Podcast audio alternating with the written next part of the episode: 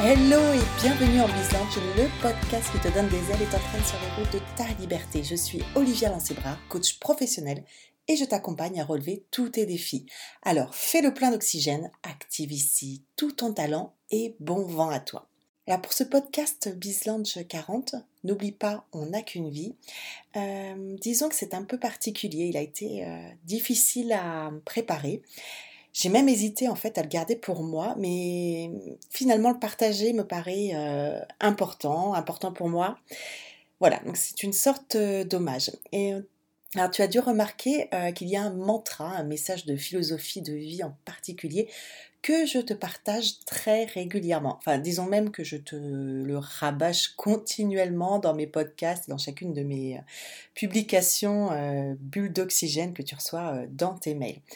Ce mantra, c'est n'oublie pas, on n'a qu'une vie et c'est aujourd'hui qu'elle recommence. Et ce mantra, euh, il a aujourd'hui bah, justement une saveur très particulière, amère. Le constat est là, cruel, la vie est éphémère. Et cette terrible vérité nous a été euh, bah, violemment euh, rappelée par notre cher ami Julien qui nous a subitement quittés lundi dernier.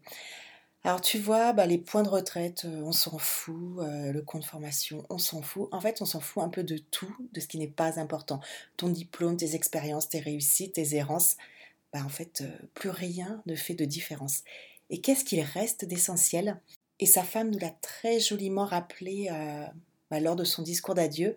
comme quoi, souvent les gens ont coutume de dire, voilà, on sait ce que c'était, on sait ce que c'est le bonheur lorsqu'il a disparu. Mais elles, non, pas eux. Elles savaient qu'ils étaient heureux. Tu vois, Julien, il aimait sa famille, ses enfants, plus que tous ses amis nombreux, son métier, ses collègues de ping-pong. Ils avaient des projets de voyage à Singapour en février, une virée à Paris euh, en mai, la fameuse euh, semaine de voile euh, avec les potes de la team TBS cet été.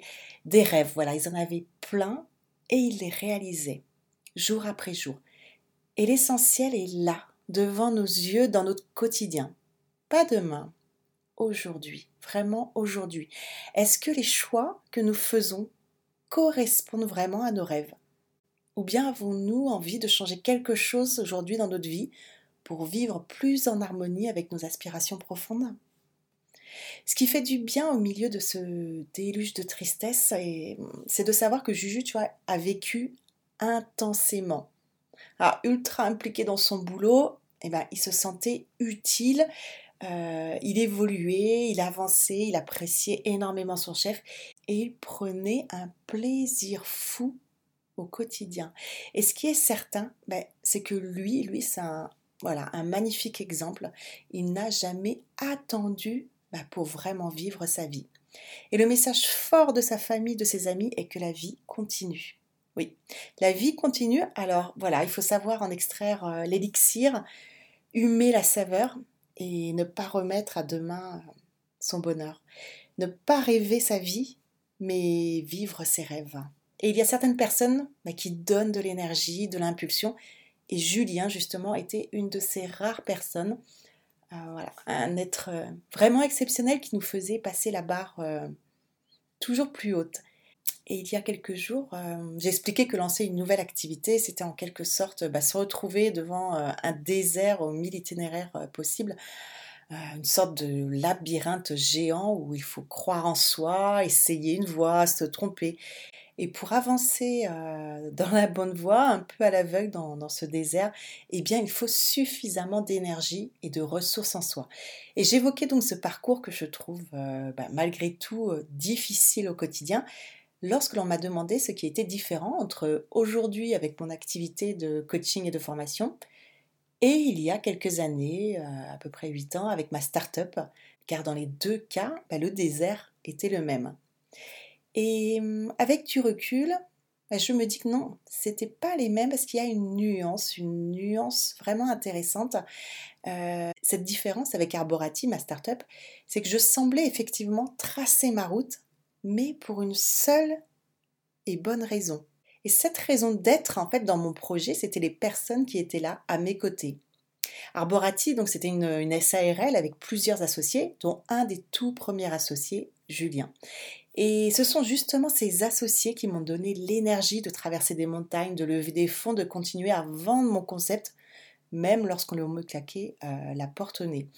Eux croyaient en mon projet, en moi, alors même si je doutais, si j'avais peur, si j'hésitais, mais eux non. Alors je puisais dans leur énergie pour faire le pas d'après. Un pas après l'autre, sous leur regard. Et Julien bah, s'est associé vraiment hors pair. Euh, voilà, je l'ai rencontré sur les bancs de notre MBA euh, à Toulouse Business School. Et en pleine période de doute, euh, licenciement en cours de digestion, je reprenais pour deux ans les chemins de l'école.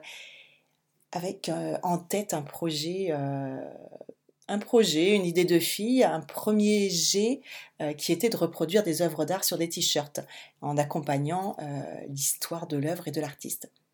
Et alors, une idée qui aurait pu juste faire sourire.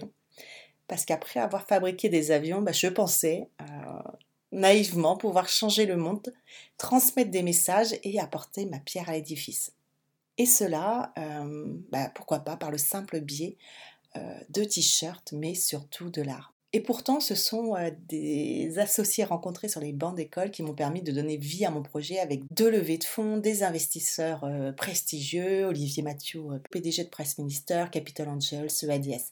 Grâce à mes associés, ce n'était plus des t-shirts, mais un vrai business. Et je tournais fièrement la page de l'aéronautique. Je remontais la pente et je révélais enfin tout mon potentiel insoupçonné d'entrepreneuse.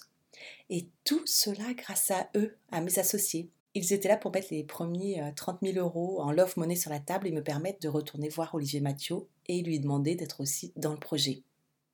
Ils étaient là pour fêter les premières ventes au Japon. Ils étaient là sur scène ce soir-là où j'ai pitché et remporté 104 000 euros auprès d'investisseurs.